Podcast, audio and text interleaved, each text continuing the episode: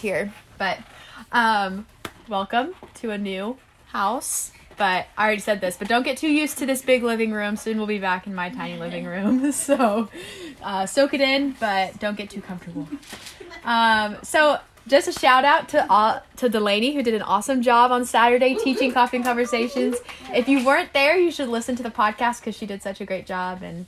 I'm just very thankful. I always say this. I'm very thankful for people who are such great teachers that are willing to teach, and I'm so thankful for you guys who show up every week and listen and contribute. So thank you so much for everything that you guys do to help our church. Um, so review from last week. The Israelites complained to God, but God still provided for them. I guess they complained to Moses, but God still provided for them. So they complained. They're like, "We're hungry," and He gave them manna, and we're thirsty, and He gave them water. Um, but He gave them good food, right? He gave them good manna and good water. So He gave them good things that they didn't really deserve, but He gave them to them because He's a good God. And they're in the wilderness, so God is allowing them to walk through a lot of different trials, and He's like kind of building their faith, right? So He's like he's walking them through a series of tests which show that there's a lot for them to grow in right we're learning that every week um, but he's teaching them that he's going to provide for them that he's the one true god and he's all that they need um, but they are very slow learners and we're going to get another reminder that they're slow learners today um, we're going to be reading chapters 17 and 18. Um, and you might have some deja vu with this chapter because it's kind of the same situation that happened last week. Um, the Israelites come to a new part in the wilderness and they're out of water again. And they're so thirsty and they start to quarrel with Moses and complain to him. Um, so, yeah, we can go ahead and open to Exodus 17 if you're not there already.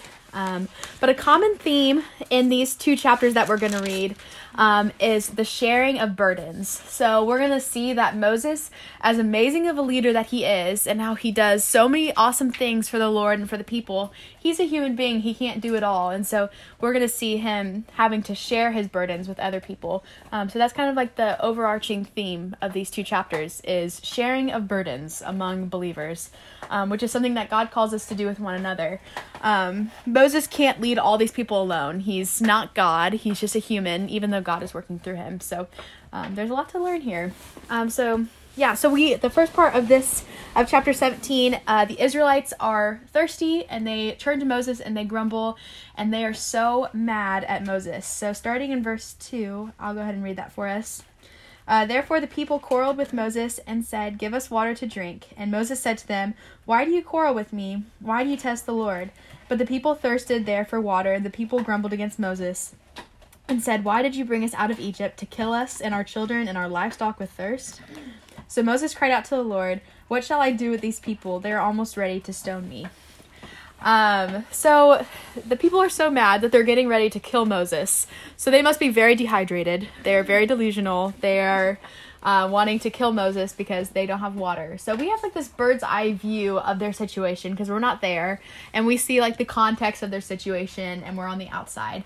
Um, so why is it kind of crazy that they are so upset about not having water? Why is that kind of crazy to us looking on the outside? Well, didn't God like already provide water for them Mhm. at one point? Yeah. Yeah, just a few days ago, God provided water for them. And they're thirsty again, and they immediately go into despair and hopelessness and anger. And they're like, God, like, God won't provide water for us. Moses, we're mad at you. Like, we just want to die. Take us back to Egypt, which is crazy. But we do that same thing. I don't know about you guys, but sometimes I'll reach, like, even just a minor inconvenience in my life, and I'll be like, nah, my life sucks. This is terrible. God is not good.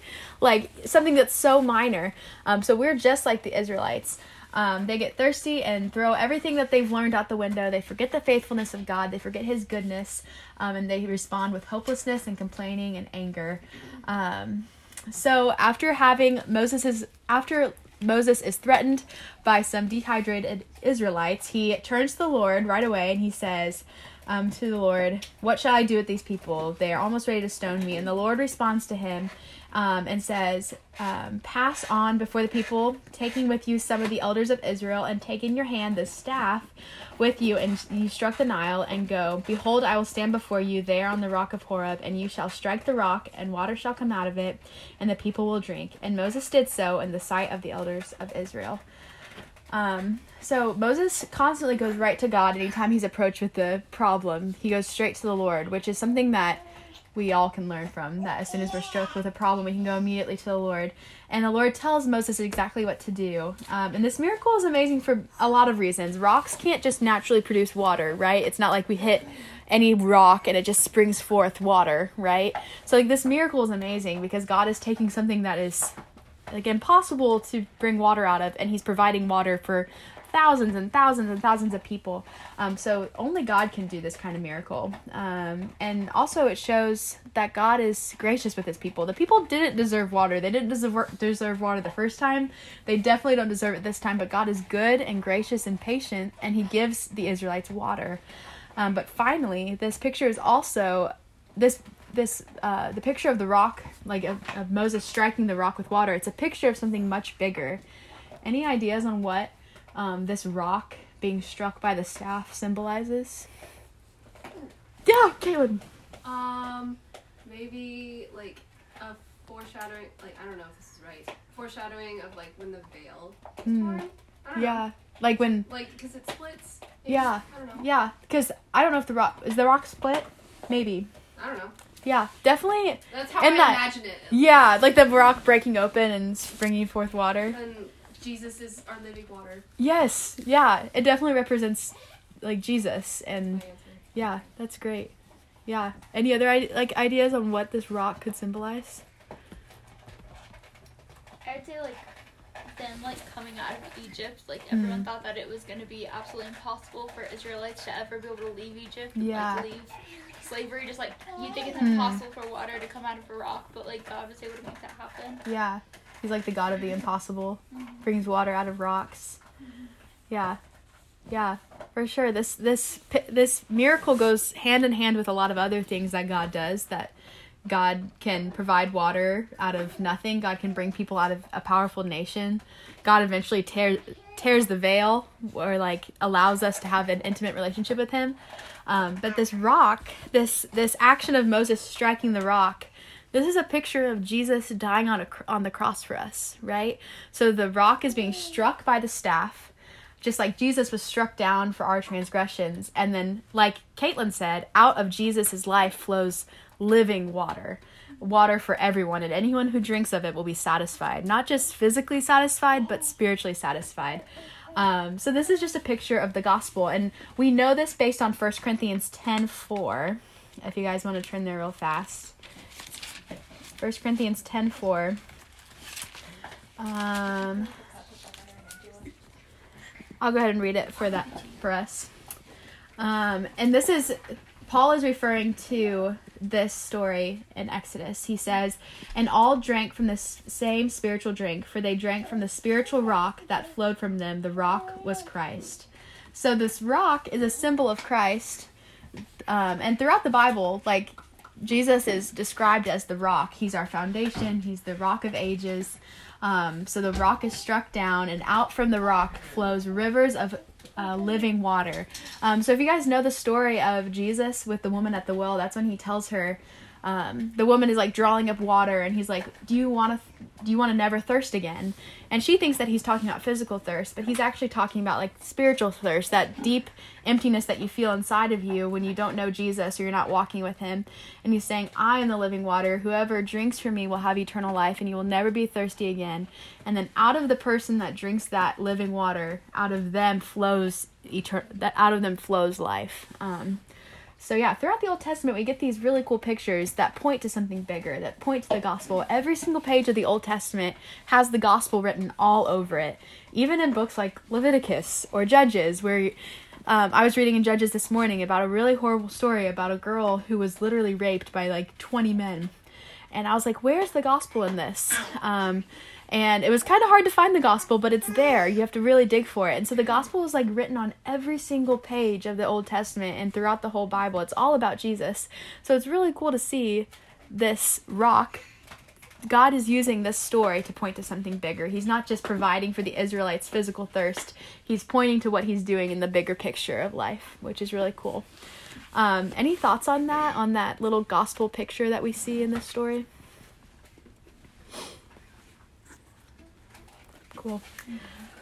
Well, we will move on to the next section then. So, the people learned that God will provide for them and that He, um, He is enough for them.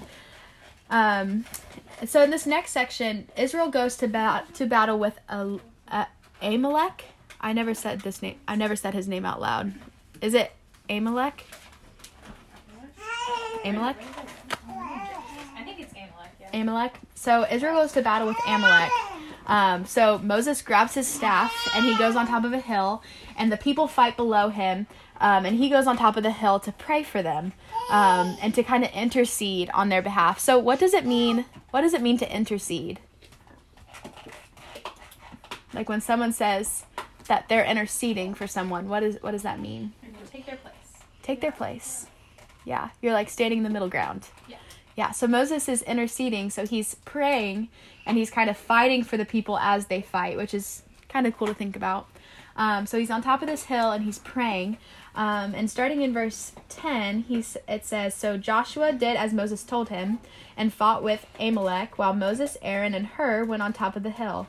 Whenever Moses held up his hand, Israel prevailed, and whenever he lowered his hand, Amalek prevailed. But Moses' hands grew weary, so they took a stone and put it under him, and he sat on it, while Aaron and Hur held up his hands, one on one side and one on the other side.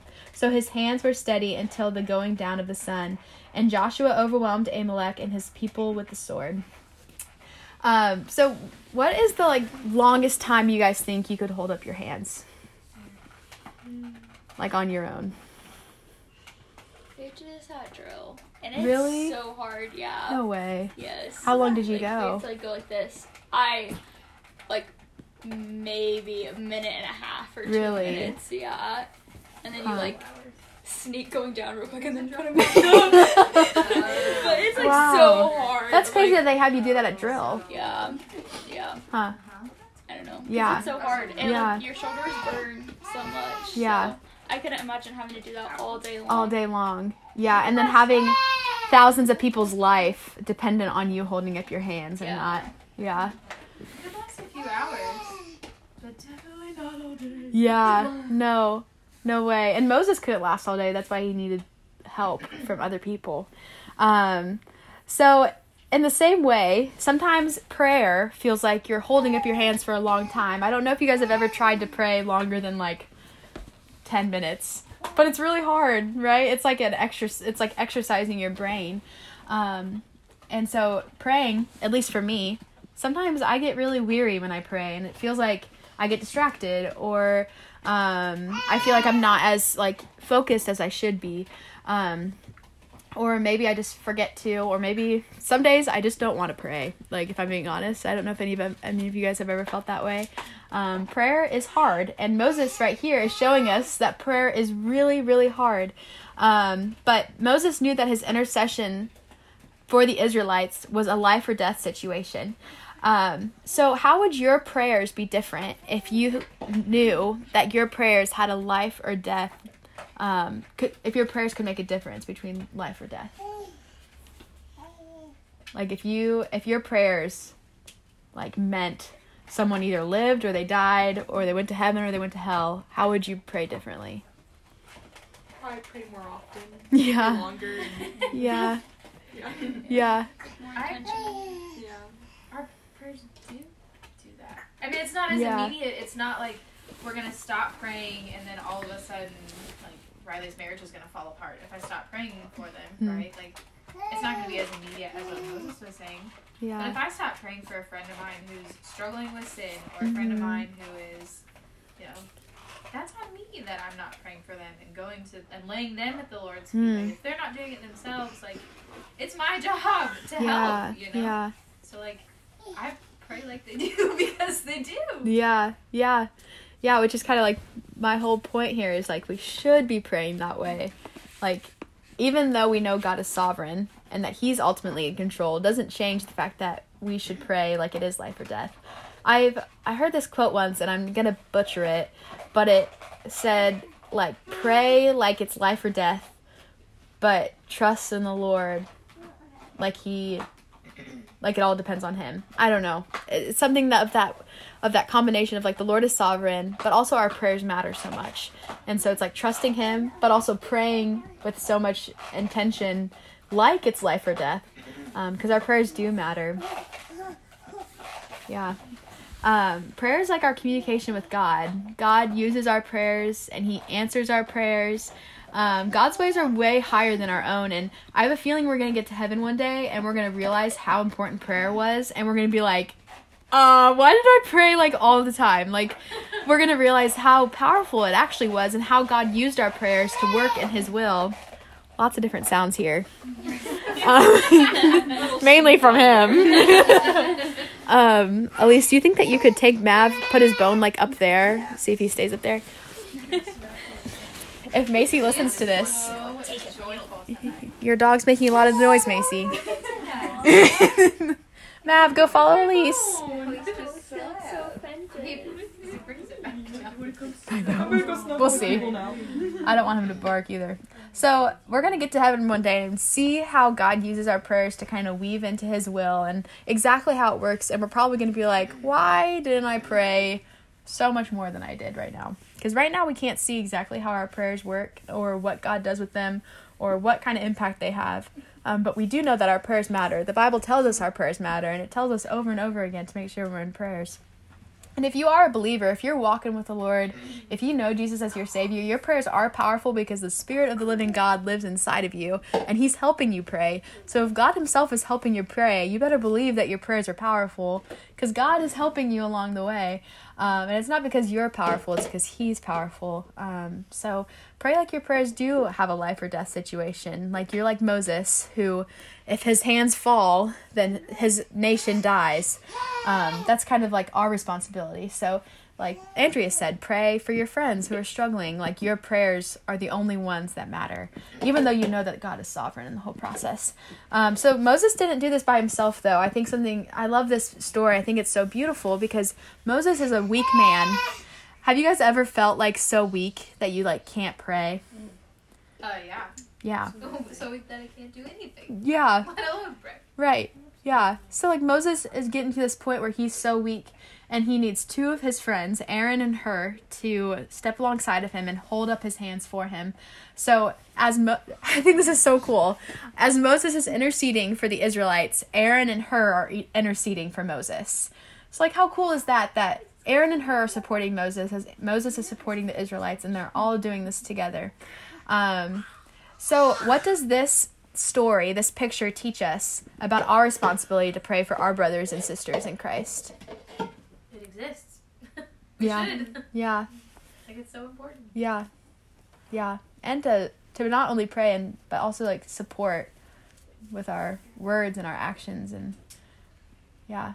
Were you gonna say something, Delaney? Yeah, like, of course, there could be the argument that, like, you know, God can do everything. So through God, Moses could have kept his arms up. Hmm. But there is no humanly possible way that he could have could could have done that without his friends. Right. So I think it's such a beautiful picture of just what friendship should be like. Yeah. Well, and it's also they're actively helping. They aren't Mm. sitting Yeah. next to him or like lower on the hill or in the shade, out of the way of the sun. Yeah. Right? It's like you let us know if you need some help, okay? You can just do just, it. just shout out. You Go can do Moses! it. and then they're like sitting there like playing jacks or something. Yeah. They're Yeah. sitting there and they're like, okay, well, he's got to do this, and we're here, so we're it. Like we're gonna be Hmm. helping him. They they physically go and pull his arms up. Yeah. Like, how many times have we said, okay, I'll be praying for you, or you let me know if you Hmm. need something, and we never check back in.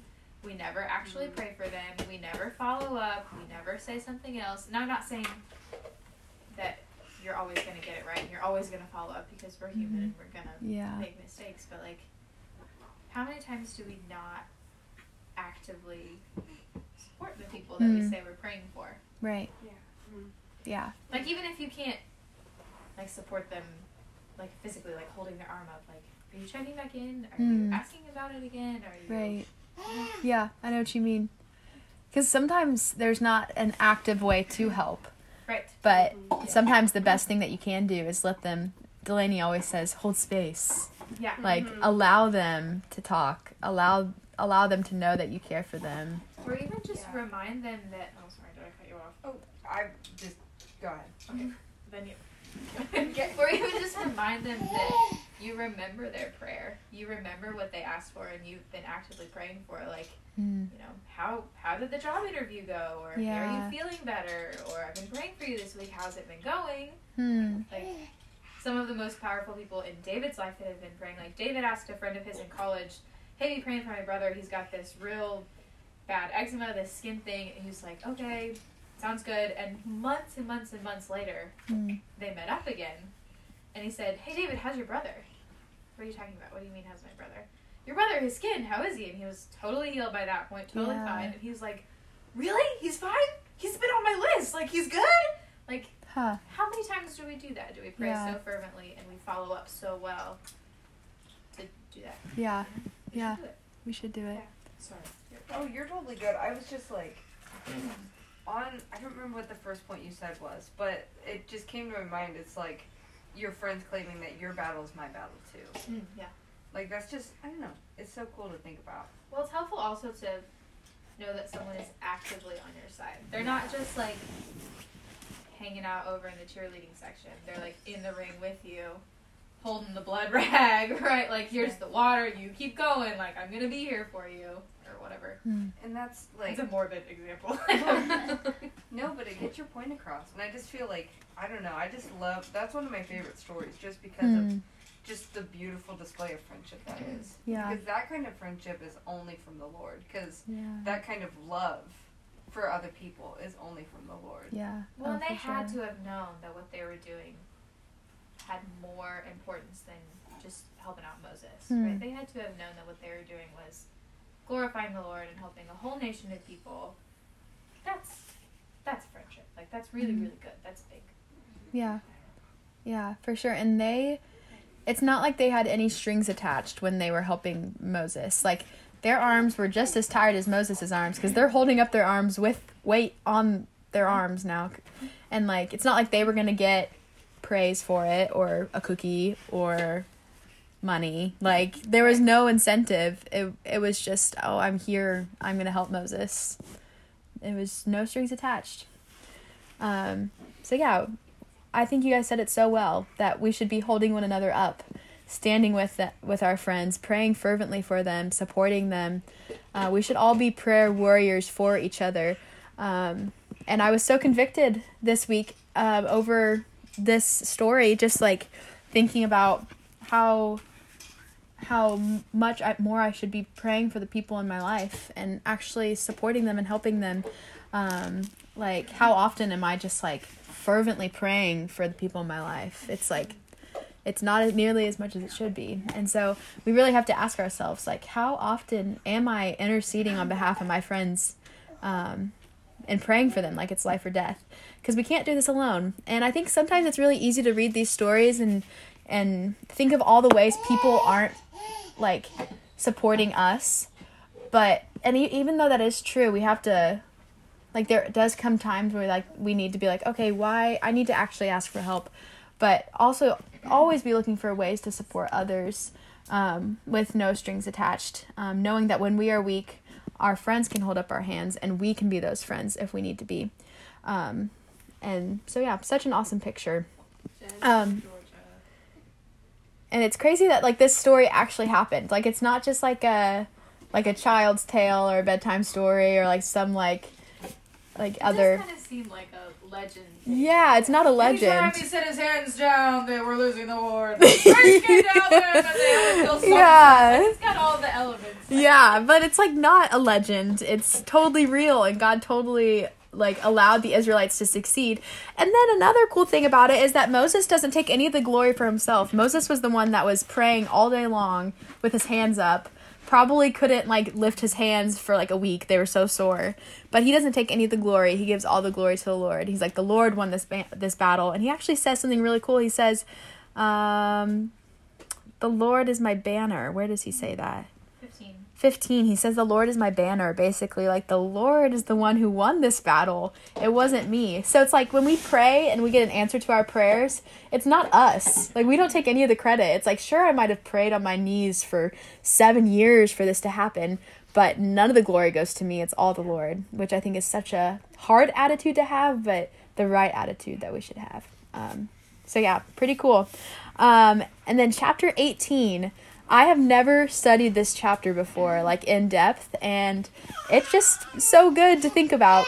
Um, so in chapter 18, Moses meets back up with his father in law, Jethro. And do you guys remember Zipporah, his wife? That interesting situ this interesting situation when they're along the road and then God stopped them and he's like, Circumcise your son or I'm gonna kill you. Do you remember that? Yeah, that was weird. But um, so he actually sent Zipporah ho- home, and we didn't we don't know this until this point, but Zipporah went back to her father with Moses' sons. Um, and they lived there for a little while while Moses was doing all this stuff. So this is kind of like a family reunion. So imagine like a husband and a wife being apart from each other, kids being apart from their father. So this is like a beautiful reunion. Um, and Moses' father in law is also coming with them, and he has an opportunity to see Moses in action, like what Moses does day to day for like his job, kind of. So he's like just watching, he's observing. Jethro is kind of like the boss that comes in to look at like how you're doing to give you advice. Um, so Jethro is a man of God, he's a priest from his town, and Moses really values him and honors him. Um, so yeah, Jethro is walking with the Lord, which is why what he says is so important and why Moses can trust him. Um, so really cool part about this story is that Moses is an incredible leader right now. He's leading all these people. Um, he's doing crazy things for the Lord. The Lord is working through him in miraculous ways. But when he meets Jethro, um, I think it's in verse 13. Oh. Oh, I think there's. Did he try to get the ball? Yeah, can you grab that, Elise? He's like, oh, Is he eating it? There's chocolate in there. How much of it did he eat? What? How much of it did he eat? The whole of No! It'll fine. The whole loaf! I'm pretty sure, it's just, I'm pretty sure bananas are bad for dogs in like certain quantities. So just Really? keep, watch out for like diarrhea or something. Oh. Oh man. And it had chocolate in it too. Oh, chocolate. So put all the food on the big counter. if it, I'm sure you you'll have okay. too much chocolate in it, he'll be okay. It's just little chocolate He'll- chips. He'll probably just have diarrhea. Yeah. Yeah. He's gonna have a lot of diarrhea. Oh man. Is it like banana bread? Yeah, it's banana bread. Oh, it should be fine. You I think give so? my dog bananas every day. Okay. Yeah. Okay. Well, and I also made a mistake when I fed him two. I they told me two scoops. Did I tell you the story, Elise? He- Yeah, and Macy listened, so she. yeah, sorry. Um, but they said two scoops of food for Mav, and so I went out to the garage where they keep their food, and the scoop in there is ginormous, and I was like, two scoops of this. no wonder he's so chunky, and so I gave him two scoops, and it was like overflowing out of his bowl, and I was like, whatever, like two scoops. And then today, I or yesterday, I found the actual where they actually keep the food that they want him to have, and it's just a tiny little scoop.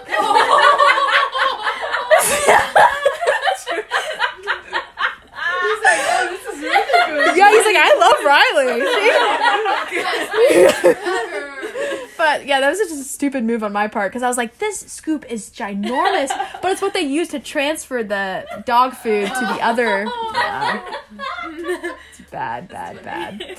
Yeah, so he might be like five pounds heavier when they come back. between the whole loaf of bread and the extra food. Hello, little girl. Um, but yeah, so anyway, Jethro is able to watch Moses lead his people and he's observing the day in and day out. So we get a little window into what Moses' life looks like, and it is stressful. So we see in verse 13 through 16, I'll go ahead and read that for us.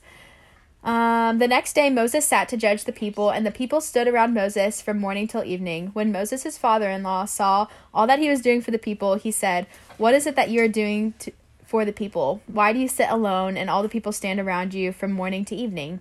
And Moses said to his father in law, Because the people come to me to inquire of God. When they have a dispute, they come to me, and I decide between one person and another, and I ta- and I make them know the statutes of God and His laws.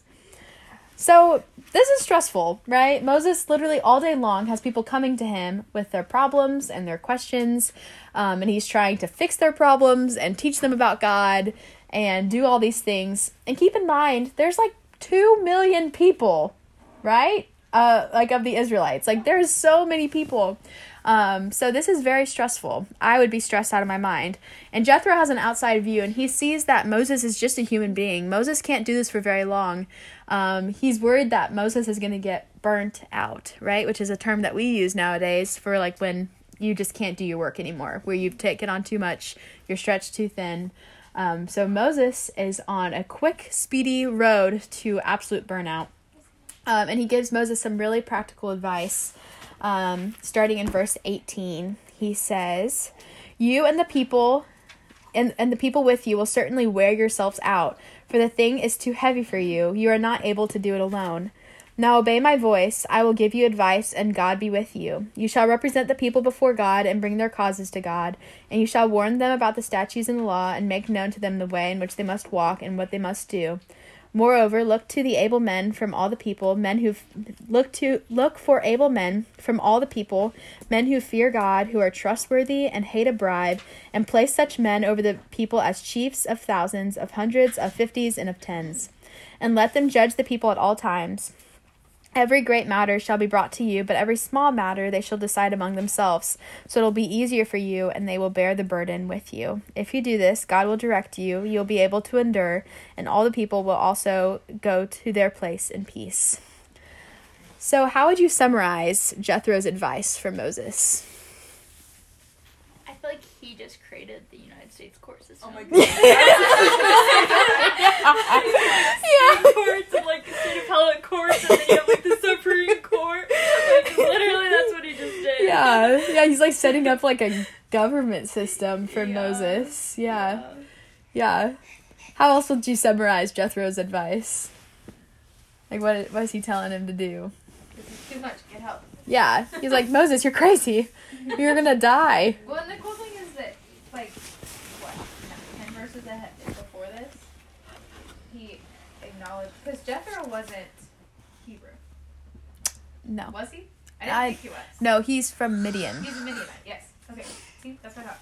Because in verse 11, he says, Now I know that the Lord is greater than all the other gods, Hmm. for he did this, blah, blah. So this isn't a dude that has, like, been around the God Hmm. for a long time and understood him as that's who he is. And he's telling Moses, May God be with you, and God will Hmm. help you with this. And, like, he's in on it Yeah. already. And he's saying, Moses, you're going to get burnt out, even with all this help from God. Like, Yep. this is way too much for a human. Hmm. Get help. God will follow the ranks and help. Like, Yeah. he immediately also turns right to the Lord and is like, God will lead you through this, but get Mhm. some help. Yeah.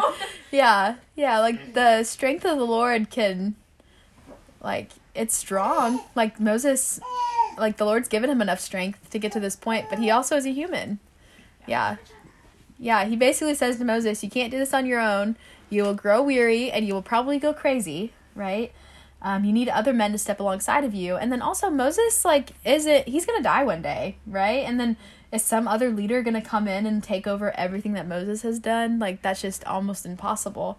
Um, and so he tells him to look for men who are worthy to take leadership position. Um, and basically, like Kayla says, build a government. Um, so Jeff, Jethro gives him practical, step by step guide to what it looks like to lead a nation. Um, and Jethro helps Moses see clearly what is wrong and that it's not good for him, that he can't do it all on his own. Um, he does it with such gentleness and care, right? He's always pointing back to the Lord. He never tells Moses, like, you are a terrible leader and you're doing too much. He like you he's always he's just like very gentle and caring and takes Moses's like leadership and how his and all his hard work into account, um, which I think shows us how we can kind of give critique sometimes too. Um, so why do you guys think it's wise um, to bring other leaders in? Why would it be wise to just take it from Moses to Moses and like fifty other guys? Other than the fact that Moses just can't do it all. I mean, I feel like it just also gives other people the opportunity to be a leader in Mhm. Christ and Yeah. to like understand the qualities that they need to like represent like what Christ says and like Mhm. be that like leader that can lead other people to him and like lead other people to make like more godly Mhm. decisions and like handle their disputes in a more godly way. Yeah, So like that's just like really good yeah. for them. It'll gr- definitely grow a lot of men and leaders up. It also kind of creates a little bit of accountability Mm. leadership Yeah. because most often when there is a single leader or a single person responsible for these decisions or a single person that's in this one position, whatever, they're corrupt. like Yeah. the power goes to their head, they become prideful, they Mhm. start bending rules for themselves, whatever Right. form you want to talk about, they just become corrupt in some way. hmm And you know, the Lord is working through Moses, so he has less of a chance to become that, but he, he is human, Right. meaning that that, that doesn't exist anymore. Like Right. he's still just as susceptible for that crazy corruption. But if he's got a system of other people, and Jethro says, um, select capable men, men who fear God, trustworthy men who hate dishonest gain, right? Like make it a lot of people. Is he okay? that? He he's just whining. Can you check on him, Elise? You let him out if he needs to. But if he's creating this system of people who, like you said, are leaders in Christ and they have good morals and good directions and all these Mhm. things. If he makes a wrong decision, they're all gonna be like, "Dude, what's Yeah. going on? Like, get it together." Somebody's gonna call him out, even though he is like the head honcho. Hmm. There's more people closer Yeah. to him that can call him out too. So it kind of helps with the whole. Elise, it's it's at the bottom of the door. Is the uh, bottom, bot very bottom. You see that little button? You just slide it over.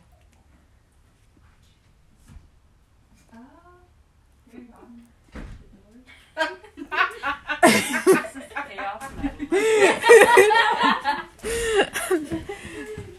Yes, Yes. accountability. accountability yeah so true because when you look at like especially like pastors who have fallen or like any leader who's fallen or any corrupt leadership it's usually because they don't have people around them that are being like hey um, you should you should do that or you need to think differently or hey let's consider this other viewpoint.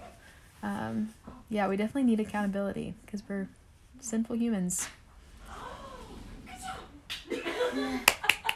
Good job guys this was just like an example of overlearning. we're this is why you need multiple people. Yes. to help you. To help Also, you. Moses needs a sick day. Yes. Some people do yeah, yeah. Like if Moses gets sick, then someone can fill in for him. Yeah, Moses is a human being, and yes, God is with him and He's working through him. But Moses can't lead a whole nation on his own, and he will crumble. He needs other leaders. Um, so Moses listens to Jethro's advice, and he puts men in charge of groups. Um, and he's basically getting the nation ready for whenever he leaves, and he's probably making it more successful. And then I'm sure it adds many li- more years onto Moses' life because when you're under that much stress, you don't live very long. So um, it probably gives him a longer life, so he's able to be a leader for longer. Um, so why can trying to do it all be dangerous for us? When we don't want to ask for help, why is it dangerous? Because we can't, and it leads to pride. Yeah. And pride is a very easy sin to fall into, and So it's easy. a very powerful sin. Yeah. And it comes in many different forms. Yeah. Yeah, for sure. And even if it doesn't lead to like, I'm the best pride, like you wear the the the badge of like stress or like burnout or I only got one hour of sleep last night or I only did you know I only I, I didn't eat till ten o'clock tonight or I only drank a little bit of water right like Mm. your shortcomings and the things that are a result of your burnout become like a badge of honor and like Mm. you know like and that's just like so toxic. And it's unhealthy. Yeah. Like it's so bad for you. You start to be like proud of it almost. Mm. And I mean that's the pride thing, but like you're proud of how burnt out you are, how unhealthy you Mm. are, how tired you are, how Yeah. and that's Like, look how much I'm doing by not like look taking yeah. care of myself. Yeah. Well, and it also becomes like it's just too much. It just like you guys have heard me talk about my college schedule. I did all the classes, all the organizations. I had three jobs during the summer and three different jobs during the school year. Like Mm. I had all the things happening. It was like I was trapped. I was just Mm. trapped. I was stuck Yeah. because I thought that it was the only thing that I was could do. Like I thought Right. that that was it. That that's what I needed to do, and I could have asked for help. I should have Mm. asked for help, but I thought I really need to like I'm supposed to be independent. Like I'm supposed to be learning how to be an adult. I'm supposed to be independent, and that's where it gets hard for us, especially in the stages of life that we're all at. Like we're supposed to be learning how to be good, independent Right. adults, right? Yeah.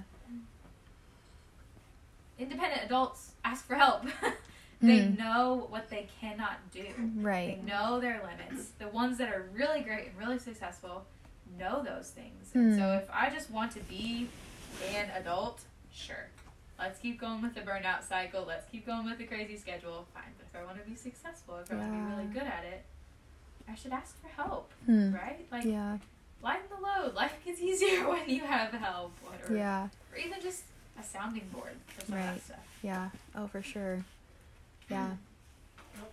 Yeah, it's very dangerous to try to do it all, to do all the jobs, to do all to lead a whole like if you guys have ever led a program or a um, a ministry or a just even like your own classroom or whatever you're leading or trying to put together on your own. If you do it all by yourself, it can be really harmful and dangerous and just a recipe for burnout. I also Thank feel you. like Does he look sick? Is there a towel for his muddy paws? Yeah, there is. It's on the it's on the wall. What are you gonna say, Delaney? I feel like Oh, it's raining. I feel like not asking for help is also like the recipe for isolation. Yeah. Because I know when I don't ask for help and I try to do it all on my own, I isolate myself. Mm. And then it's easier to fall into sin, to fall into things like anxiety or depression or just really, really low points that lead to sin or that lead to just not good places. Like, Yeah. And and then you're like, God, where are you at? And he's like, I've been here. You're the one doing it. Mm. You're running away. Like, I haven't moved. Yeah. I also think it's like part like if something goes wrong and like what you're doing like fails, like if it's like a group of people who made the decision to do something and it doesn't go the right way, then like that group can come together like, okay, where did we go wrong? What can we do better? That sort of thing. But if it's just you and what you're doing goes wrong, like you're gonna have so much blame and guilt on yourself and like those are all such negative emotions that like aren't gonna do any good for Mm. you. So I think that's a big factor too. Yeah, oh for sure. Yeah. And there's like nothing worse than feeling like you are the one that makes or breaks something. Yeah. Like then it just feels like a million pounds on your chest. And I mean, like what, what she said, loneliness itself Mm. is is like the devil's tool. It just it just is. The times in my life when I have felt lonely or just let myself believe that I'm Mm. lonely. Yeah. I'm not actually alone. So much So yeah. I read hang on. I read something. I was gonna send it to you guys and I forgot. Maverick's so excited. He's like, I got to go outside. I'm good. Okay. Down this hallway on your uh right. Yes. Okay. So I read this thing. It says, and it's kind of on the topic, but it's kind of not. But it, it's say it. Um, it's this post from somebody. I don't know what it's about, but it's good. So it says, "You hate yourself so loudly. You hate yourself at the top of your lungs. Your loathing for yourself permeates your speech. You say things like, "Sorry, I'm just rambling. Don't worry about it. Just ignore me. Sorry if I'm annoying you. Sorry I don't make sense. Sorry about that. Sorry, sorry, sorry." You act as if you have to beat everyone else to the punch, as if the punching bag is you. If you hate yourself first, if you hate yourself loudest, then nobody will hurt you. You clapped your hands over your ears and shut your eyes and balled yourself up so that you'd never have to experience people's loathing for you because you did it yourself. And it meant that you never heard their love. You drowned it out, you screamed your hatred over their love, and you never got to hear it. Mm-hmm. So, like, allowing ourselves to get to the point of burnout where we're so lonely and we say all of these things because every one of us has said all of those things, probably to every one of us in this room. Mm-hmm. Like, when we get to a point where we're so burdened, where we're so burnt out, where we get to a loneliness point, we can't hear God's love. Yeah. We can't hear the love of the people around us that God has used, you know? Mm. And so if we make it a habit not to ask for help, not to reach out to others around us, we let ourselves get in the place where this is what is Mm. possible and this is what we Yeah. do. Right. Yeah. And And self it's like hatred. three steps away from this. But yeah, no, and self hatred is like definitely not what the Lord has for us. And I was actually talking to a high schooler today. Um, she, I was talking about humility, and she like stopped me, and she's like, "I have no idea what humility is," and I was like, "Okay, uh, square one." and we were talking about how humility is different than self hatred. That Yes. it's not the same thing. That humble people don't hate themselves. Humble people just don't really think about themselves that much, and so, and so it's like self hatred is not something to be prideful about either, and it's something that the Lord doesn't want for us. We all slip into it really easily. Mm-hmm. Yeah, that's good. Thanks for sharing that, Andrea. Very powerful. I know it's like three or four steps down the conversation Oh, away from what we were talking about. that's okay. Why are you apologizing? I'm sorry. Never mind. You just read. Hey, read- I was so to share. Yes.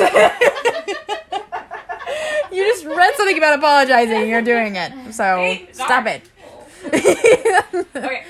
Um, There we go. But yes, we cannot do it all. We weren't created to do it all, and we can fool ourselves into thinking we can do it all, but we can't. And I'm literally preaching this to myself right now. I was like so wrecked by this this week. I was just like, oh my gosh, like we are weak. We have weaknesses. We're humans. We can't. We. It's prideful to think that we can do it all. We need each other's helps. We helps. We need each other's help.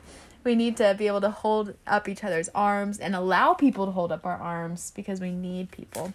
Um, Moses could not lead alone, and he, and if you noticed Moses' attitude when he responds to Jethro, he's very humble, right? He does it. He trusts him. He sees it, and he's like, "You're right. I'm a human being. I'm weak." And I need help, and so he he humbly receives it, and that's the mark of a good leader. Is a leader who can take criticism, advice, new ideas and not just shut it off, not just toss it to the side, not just say, no, I'm strong enough, I can do it all. A good leader is one who humbly admits their faults, their weaknesses, and accepts advice. Um, so, how do you guys typically react to criticism in your life? I usually cry a lot, personally.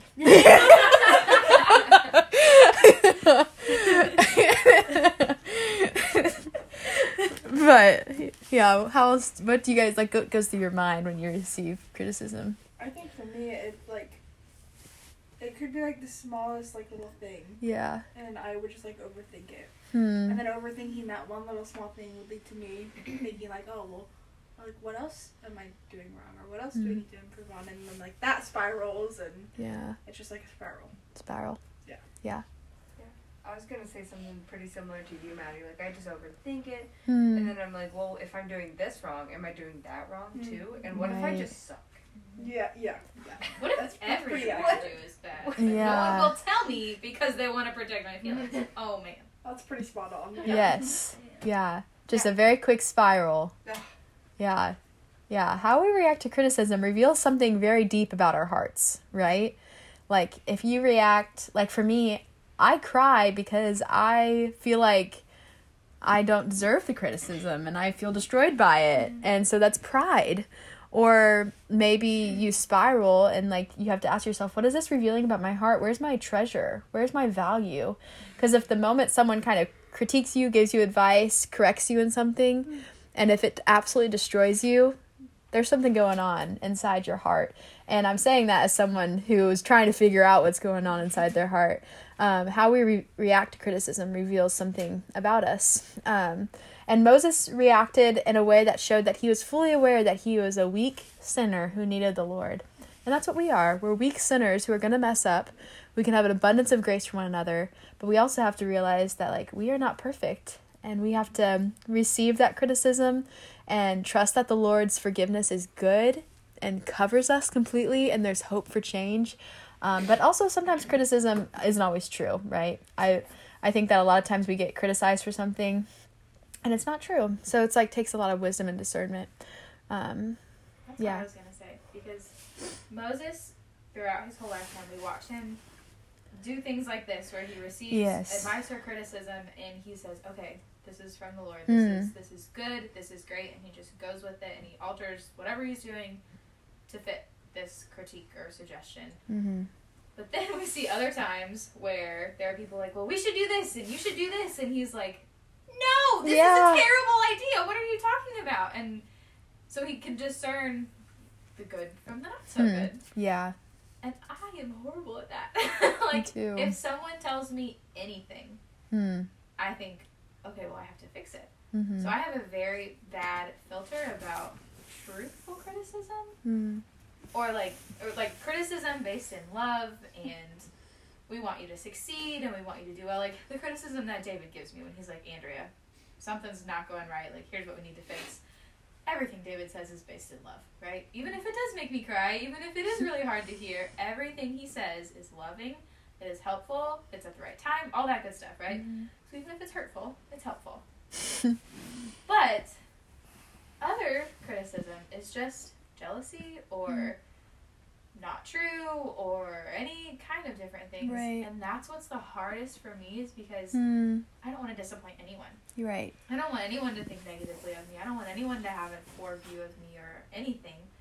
And so if someone says, I don't have a good example of criticism, but like if someone says something unkind about me to me and they tell me about it, I'm like, I start to do what, what you said. I'm like, okay, do other people notice this? Am I Hmm. really this way? Am I really this way? Like, do I really act this way? I'll start to go ask Hmm. people that I'm like, well, you would tell me if I was doing this, right? And they're like, yeah, yeah, yeah. But then it happens so often that I'm like, Hmm. are they protecting my feelings now too? Like, right. is where are the people that are gonna give me truthful criticism? Where are the ones that are gonna say? Where are the ones that are gonna hold up my arms and say, Right. yes, this is true. No, this is false.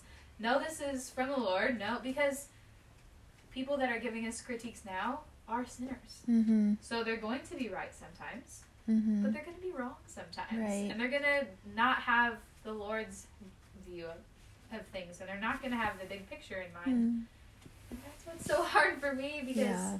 I want everyone to feel fine about me.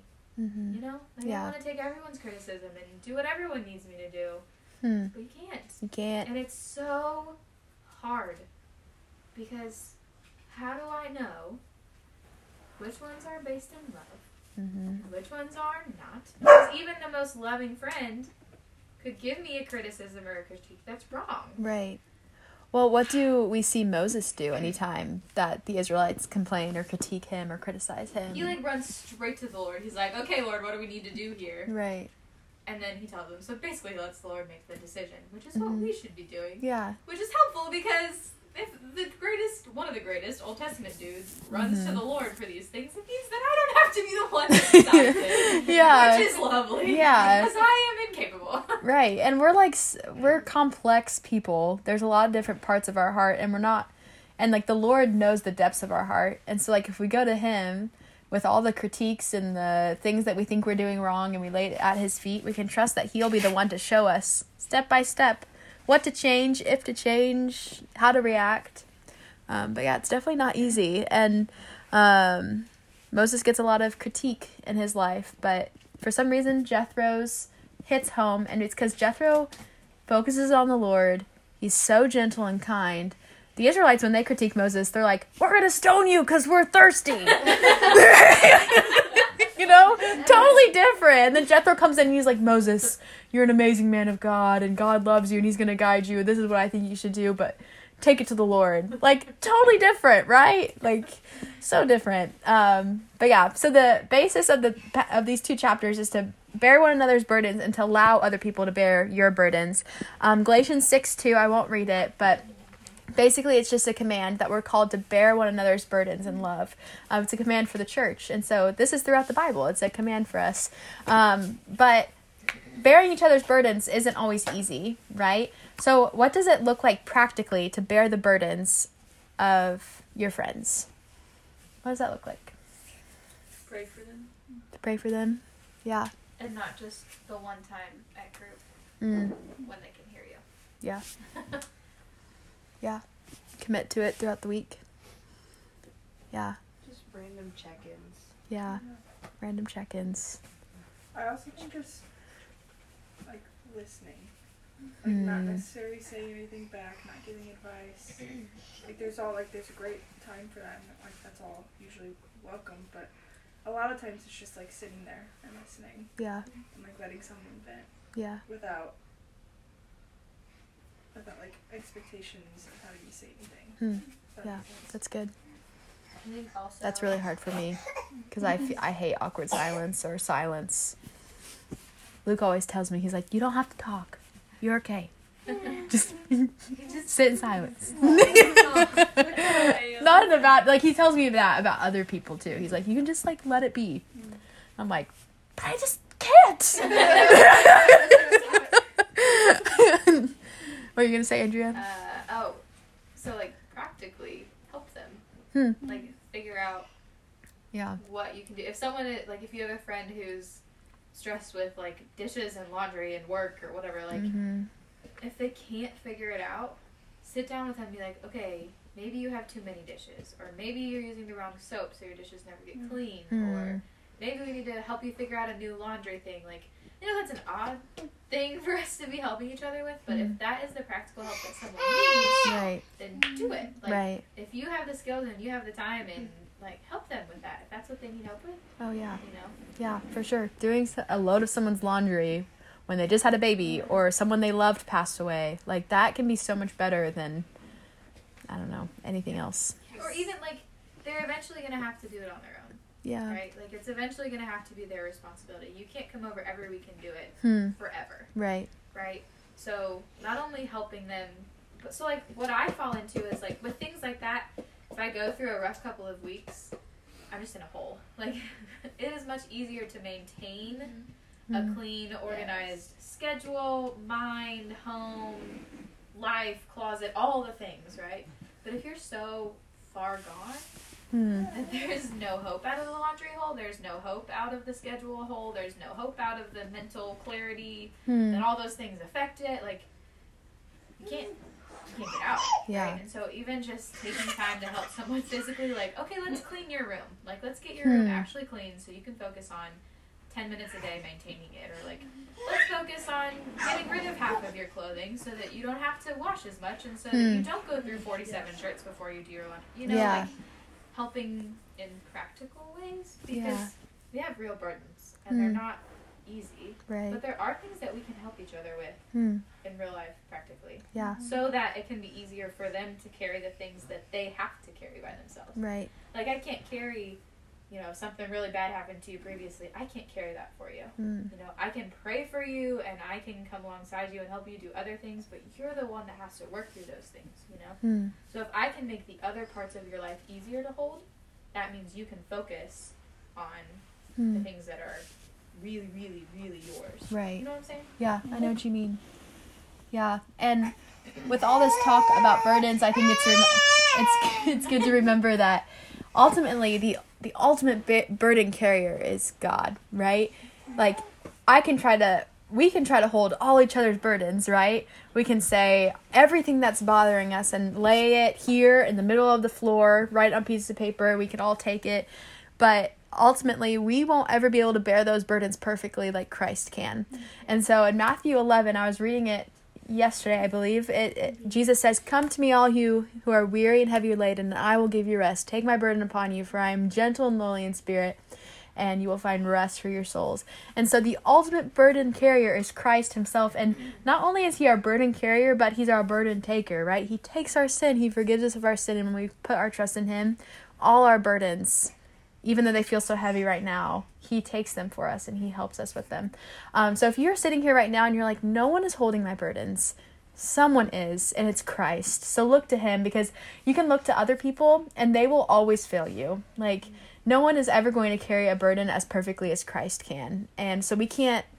We can't ever be the perfect burden carrier, and no one will ever be the perfect burden carrier for you, but only Christ will. So look to Him. He's the one that will hold up your arms and never grow weary of doing it.